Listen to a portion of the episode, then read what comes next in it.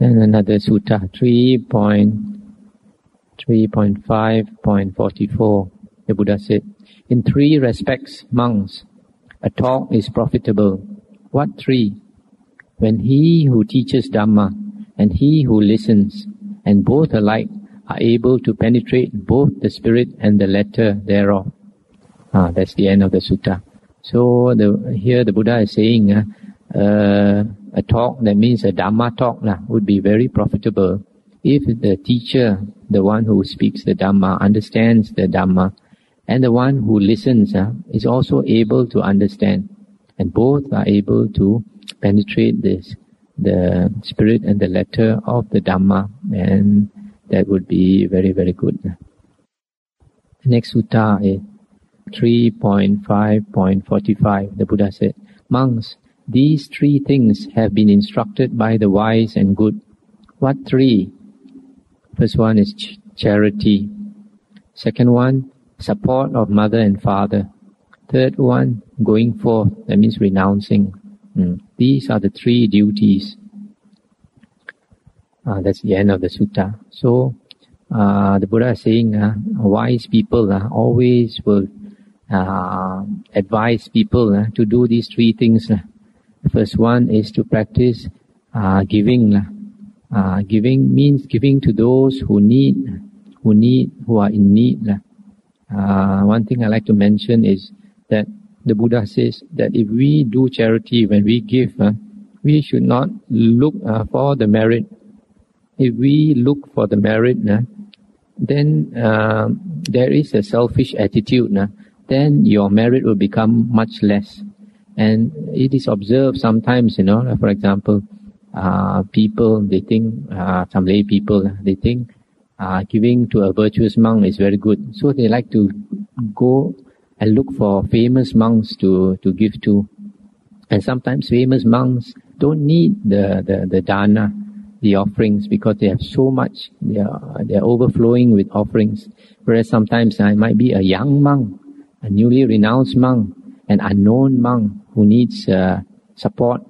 And if you have the wisdom uh, to go and offer uh, where it is needed, uh, that would uh, be even more meritorious because you don't have a selfish intention. You do dana because it's good to do. You think that uh, it is necessary to do, to, for example, to support the sasana, to support the sangha, uh, whoever, whichever monk is in need, and you do sometimes we find that uh, there are uh, sometimes some temples uh, can be uh, have too much offerings, you know. Uh, sometimes, like in certain uh, Buddhist countries, like Thailand, and and there are people who comment. it's even written in some books that perhaps in a certain area, they, there's a need for a hospital, but people are not interested to build a hospital. They want to give the offerings to the temple, which sometimes shows yeah, it's uh, the, the greed for getting married. Uh, the second one, uh, support of mother and father. Support of mother and father uh, is not sending mother and father to old homes. Uh.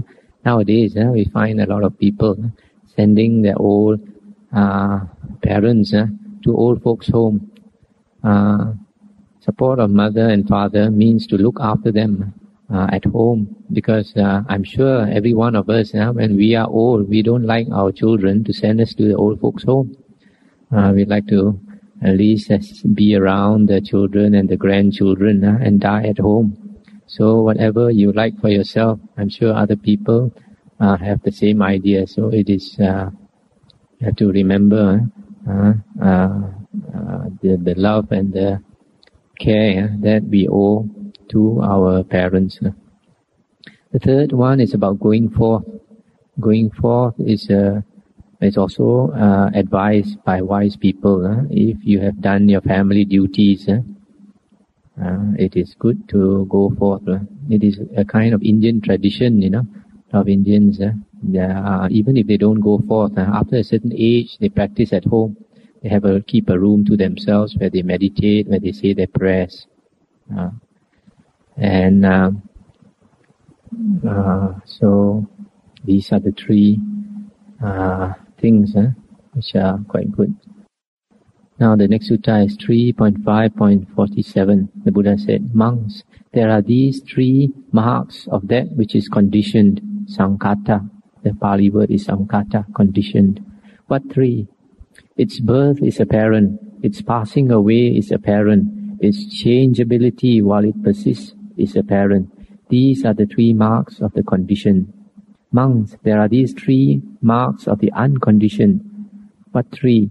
Its birth is not apparent, its passing away is not apparent, its changeability while it persists is not apparent. These are the three marks of the unconditioned. So in this sutta, uh, we are told uh, that anything that is conditioned has these three characteristics. Uh. It has a birth, it has a passing away or death, uh, and it changes while it is still uh, uh, around. The next sutta is 3.6.56. A certain Brahmin of great wealth came to see the Exalted One and then paid respect, etc. As he sat to one side, he said this to the Exalted One Master Gotama, I have heard the saying of Brahmins of old, olden days, eh? men aged, far gone in years, themselves the teachers of teachers, that once upon a time this world was in truth so crowded with people, one might think it to be the waveless deep, that villages, suburbs, and royal cities were close enough for a cockerel to walk from one to another. Pray, Master Gotama, what is the reason? What is the cause of the apparent loss and decrease of human beings? How is it that villages are no longer villages, suburbs no longer suburbs, towns no longer towns, and districts are depopulated? Then the Buddha replied, Just now, Brahmin, people are ablaze with unlawful lusts, overwhelmed by depraved longings, obsessed by wrong doctrines. Thus ablaze, overwhelmed, and obsessed, they seize sharp knives and take each other's lives. Thus many men come by the end. That Brahmin is the reason why these things are so. Again, Brahmin, since folk are ablaze with unlawful lusts, overwhelmed by depraved longings, obsessed by wrong doctrines. On such as these, the sky rains not down steadily. It is hard to get a meal. The crops are bad, afflicted with mildew, and grown to mere stubs. Accordingly, many come to their end. That Brahmin is the reason. Again, Brahmin, since folk are ablaze with unlawful lusts, etc., obsessed by wrong doctrines, on such miscreants, the yakas loose non-human monsters. Thereby many come by their end. This Brahmin is the reason, this is the cause of the apparent loss and decrease of human beings. That is why villages are no longer villages, suburbs no longer suburbs, towns no longer towns, and districts are depopulated. And the Brahmin said, Excellent Master Gotama, excellent Master Gotama. May the worthy Gotama accept me as a lay follower from this day forth, as long as life lasts as one who has gone to him for refuge. And this is an interesting sutta. It tells us uh, that long time ago, uh, the world was populated with so many people uh, that cities uh, were near, so near each other uh, that a cockerel could walk from one to another city. And the, the place was overflowing with people, you know. But nowadays it's much less. And the reason for this, according to the Buddha, there's a few reasons. The first one is because of greed, hatred, and delusion. Uh, people go to war and kill each other. Uh, then the second reason is uh, because of greed, hatred, and delusion uh, and following wrong doctrines. Uh, the devas, they notice. Uh, you remember just now the sutta uh, that about four times a month these devas come and observe us. And because they see that the greed, hatred, and delusion of human beings are too great, uh, that they stop the, the, the, the rains from coming down. Uh, it seems that rains are also controlled by them. So because uh, the, the, the rains don't come at the right time, uh, the crops don't grow well, so people starve to death. And the third one is uh, when greed, hatred, and delusion is too great among human beings, uh, then these higher devas, uh, they let loose uh, very fierce yakas, you know, And these fierce yakas can come and kill human beings. Uh, and um, you know sometimes that some people are possessed by spirits. Uh, these are some of the spirits probably. So, um, why people can uh, have too much greed, hatred, and delusion? Uh, partly because they follow wrong doctrines, and also uh, the leaders have to a lot to do with it. It's uh, uh, leaders of um, uh, people, whether they are Malay persons or monks, also have a part to play. If leaders uh, are corrupt, then it is very easy for the followers also to be corrupt. But if you have good leaders, then uh, people will also imitate. And the next sutta is 3.6.57. Uh, Vacchagotta, the wanderer, came to see the exalted one and paid respect, etc. Then as he sat to one side, Vacchagotta, the wanderer, said this to the exalted one. I have heard it said, Master Gotama, that Gotama the recluse speaks thus. Alms should be given to me, not to others, to my followers, not to another's followers. Alms given to me are of great fruit, not so those given to others. Alms given to my followers are of great profit, not alms given to another's followers. Now, Master Gotama, do they who say these things correctly repeat the views of the worthy Gotama without misrepresenting him by uttering an untruth? Do they expound their views in accordance with his teaching, so that one who is of his doctrine, of his way of thinking, may not give grounds for reproach in stating it? Indeed, we are anxious not to misrepresent the worthy Gotama. And the Buddha replied, Those who say so, Vaccha, are not of my way of thinking. Moreover, such misrepresent me by stating what is not true, but a falsehood. Indeed, Vaccha, whoso prevents another from giving alms, obstructs him in three ways, robs him of three things. What three?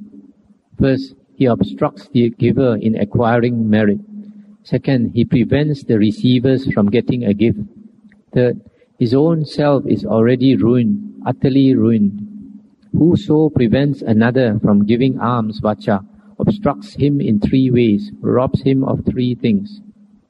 But this is what I really do declare, Vaccha. If one should throw away spot, uh, pot scourings or the rinsings of cups into a pool or cesspit, that means a pit of excrement, uh, even with the idea of feeding the creatures that live therein, I declare it would be a source of merit to him to say nothing of his feeding beings that are human. Nevertheless, I say, Vaccha, that a gift given in the case of the virtuous is of great fruit, not those given in the case of the wicked. By virtuous, I mean one who has abandoned five qualities and possesses five qualities. What are the five qualities he has abandoned? Sensual desire is abandoned, malevolence, sloth and torpor, excitement and flurry, doubt and wavering are abandoned. These are the five. And of what five qualities is he possessed? He possesses the constituents of morality possessed by the adept, the constituents of concentration, wisdom, liberation, knowledge and vision of liberation. He has these five qualities. Thus, where five qualities are abandoned and five possessed, a gift is of great fruit, I declare. Uh, this is uh, interesting sutta because here somebody is asking the Buddha whether he actually said that uh, offerings should be made to him and to his followers, not to other other external sect followers. Lah. And the Buddha denied it. The Buddha said uh, he never said that. And uh, he said, if anybody says such a thing, then uh, in three ways uh, uh, he has done great wrong. Uh, and the Buddha also says that even uh, the crumbs, uh, the leftover of food, uh, even you throw into a pool uh, or a pit of excrement uh, with the idea of feeding the creatures there, even that also you get some merit. Not to not to talk about feeding human beings. Uh. And then lastly, the Buddha says that if you give to an arahant one who has abandoned the five hindrances uh, and possessed of five other qualities of the Arahant, uh, then uh, you would have great merit. Uh, now, um, one thing I like to remark here is that one of the wrong livelihoods, uh, for one of the wrong ways of livelihood for a monk uh, is to belittle another monk personally and to talk bad and about another monk and discourage uh, lay people from making offerings to another monk. Uh, that is very bad. Because here you can see that the Buddha is saying uh, even those external sect people, uh, even that also he does not say that you should not uh, make offerings to them. Even external sect people, even with wrong views.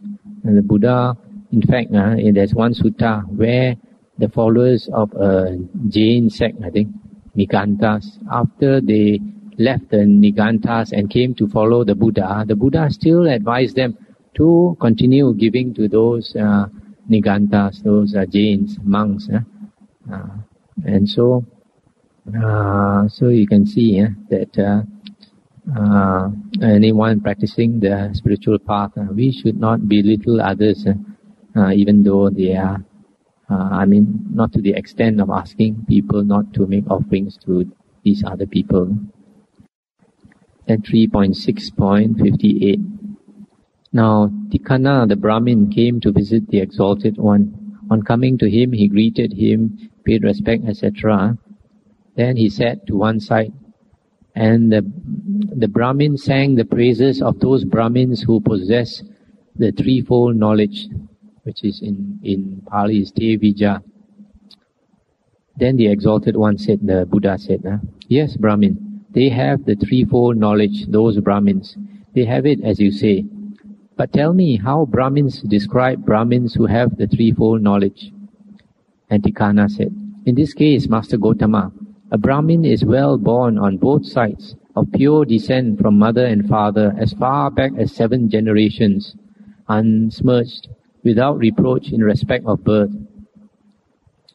Number two, one given to study, one who knows the mantras by heart, a master in the three Vedas, the indexes together with the ritual, the treatise on phonology, and the legendary sayings. He is a man learned in the idioms and the grammar. And the third, one perfect in the science of world speculation and the science of the great being. That, Master Gotama, is how the Brahmins describe a Brahmin who has the threefold knowledge. I'll stop here uh, just to uh, recapitulate. Uh, the Buddha, the Brahmin said there are three qualities which uh, a Brahmin would be respected for. One, first one is is is a pure breed, is a pure Brahmin for seven seven generations at uh, for seven generations at least at, at least. Uh, he is born on the mother side and father's side uh, from pure Brahmins. Second one, he he is very learned, nah, learned in the mantras, in the Vedas, etc. Third one, he is knowledgeable uh, on world speculation, the science of world speculations and the science of a great being. Uh, then the Buddha said, Well, Brahmin, this description of a Brahmin who has the threefold knowledge is one thing. The description of him who has the threefold knowledge in the discipline of the Aryan is quite another thing. And then Tikanna asked, But how, Master Gotama, is one the possessor of the threefold knowledge in the discipline of the Aryan? Well for me if the worthy Gotama would teach me according to what method he is so possessed. And the Buddha said, Then Brahmin, do you listen? Apply your mind attentively, I will speak.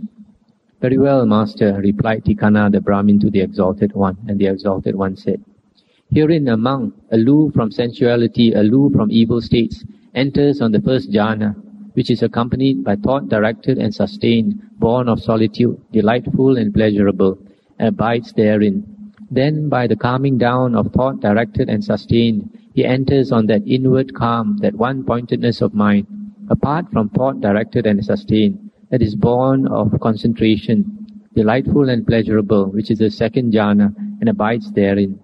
Then by the fading out of delight, he abides equanimous, mindful and composed, and experiences pleasure through the body. Having entered on the third jhana, which the Aryans described in these terms, He is equanimous and mindful. He who is equanimous and mindful dwells happily. He abides therein. Then by the abandoning of pleasure, by the abandoning of discomfort, by the ending of the happiness and unhappiness that he had before, entering on that state which is neither pleasant nor painful, that utter purity of mindfulness reached by equanimity, which is the fourth jhana, he abides therein. Uh, just uh, uh, stop here for a while to comment on these jhanas. Eh? Uh, these jhanas are states of deep tranquility, where the mind is very peaceful, eh? becomes one-pointed. And some people uh, they don't understand the jhanas, they belittle the jhanas, uh, and they say that when you are in jhana, you don't have any mindfulness. But we notice here, in the fourth jhana, the Buddha says uh, that there's an utter purity of mindfulness. Uh, the utter purity uh, is parisuddhi, that means complete uh, purity of mindfulness. So you definitely cannot say uh, that a, a person in jhana is not mindful. He is definitely mindful. Uh, in fact, uh, the, the more concentrated that person is, uh, the, the, the, the, the stronger his, uh, his, his, his mindfulness is, uh, but it's directed on one thing. Uh, so, uh, this is uh, something I like to uh, make a uh, mention. Then the Buddha continued, He then, with mind thus composed, made pure and translucent, stainless, and with its stains vanished away, made pliant and workable, fixed and unperturbed, applies and bends down his mind to acquiring knowledge of his former births. In diverse ways he recalls his former births.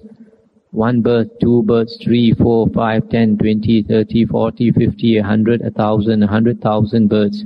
The various destructions of aeons, world cycles, eh? the various renewal of aeons, both the destruction and renewal of aeons. Thus, I lived there, was named thus, was of such a clan, of such a caste, was thus supported, had such and such pleasant and painful experiences, had such length of days, disappeared thence and arose elsewhere. There too I lived, was named so and so, of such a clan, of such a caste, etc. Thus he calls to mind in all their specific details, in all their characteristics, in many various ways, his previous states of existence. This is the first knowledge he attains. Ignorance has vanished. Knowledge arises. Gone is the darkness. Arisen is the light, as it does for one who abides earnest, ardent, and composed. He then, with mind thus composed, made pure and translucent, bends down his mind to acquire knowledge of the rise, of the fall and rise of beings from one existence to another, with the Deva sight, purified and, surpa- and surpassing that of men, he beholds beings diseasing and rising up again, beings both mean and excellent, fair and foul, gone to a happy state, gone to a woeful state, according to their deeds.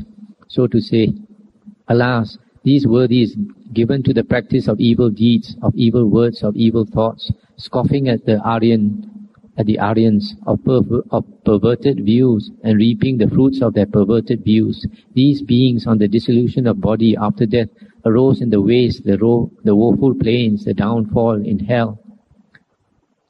Or he might think, ah, these worthies given to the practice of good deeds, of good words, of good thoughts, not scoffing at the Aryans, but of sound views and reaping the fruits of their sound views. These beings on the dissolution of the body after death arose again in the happy lot in the heaven world. Thus with Deva sight, purified and surpassing that of men, he beholds beings diseasing and rising up again. This is the second knowledge he attains. Ignorance has vanished, knowledge arises, gone is the darkness, arisen is the light, as it does for one who abides earnest, ardent, and composed. He then, with mind thus composed, made pure and translucent, etc., bends down his mind to acquire knowledge of the destruction of the asavas. He recognizes as it really is the truth that this is dukkha, this is the arising of dukkha, this is the ending of dukkha, this is the practice that leads to the ending of dukkha. He, re- he recognizes uh, the practice that leads to the destruction of the asavas. In him, thus knowing, thus seeing, his mind is released from the asava of sensuality. His mind is released from the asava of becoming, from the asava of ignorance. By release comes the knowledge that he is released, so that he understands. Destroyed is rebirth, lived is the holy life, done is what I had to do. There is no more coming to any state of being. This is the third knowledge he attains. Ignorance has vanished, knowledge arises, gone is the darkness, arisen is the light, as it does for one who abides earnest, ardent, and composed. That Brahmin is how one possesses the threefold knowledge in the discipline of the Aryan. And the Brahmin said, Indeed, Master Gotama, this one is quite different from the other. Why, Master Gotama? He who has the threefold knowledge of the Brahmins is not worth one sixteenth part of him who has it in the discipline of the Aryan. Excellent it is, Master Gotama, excellent.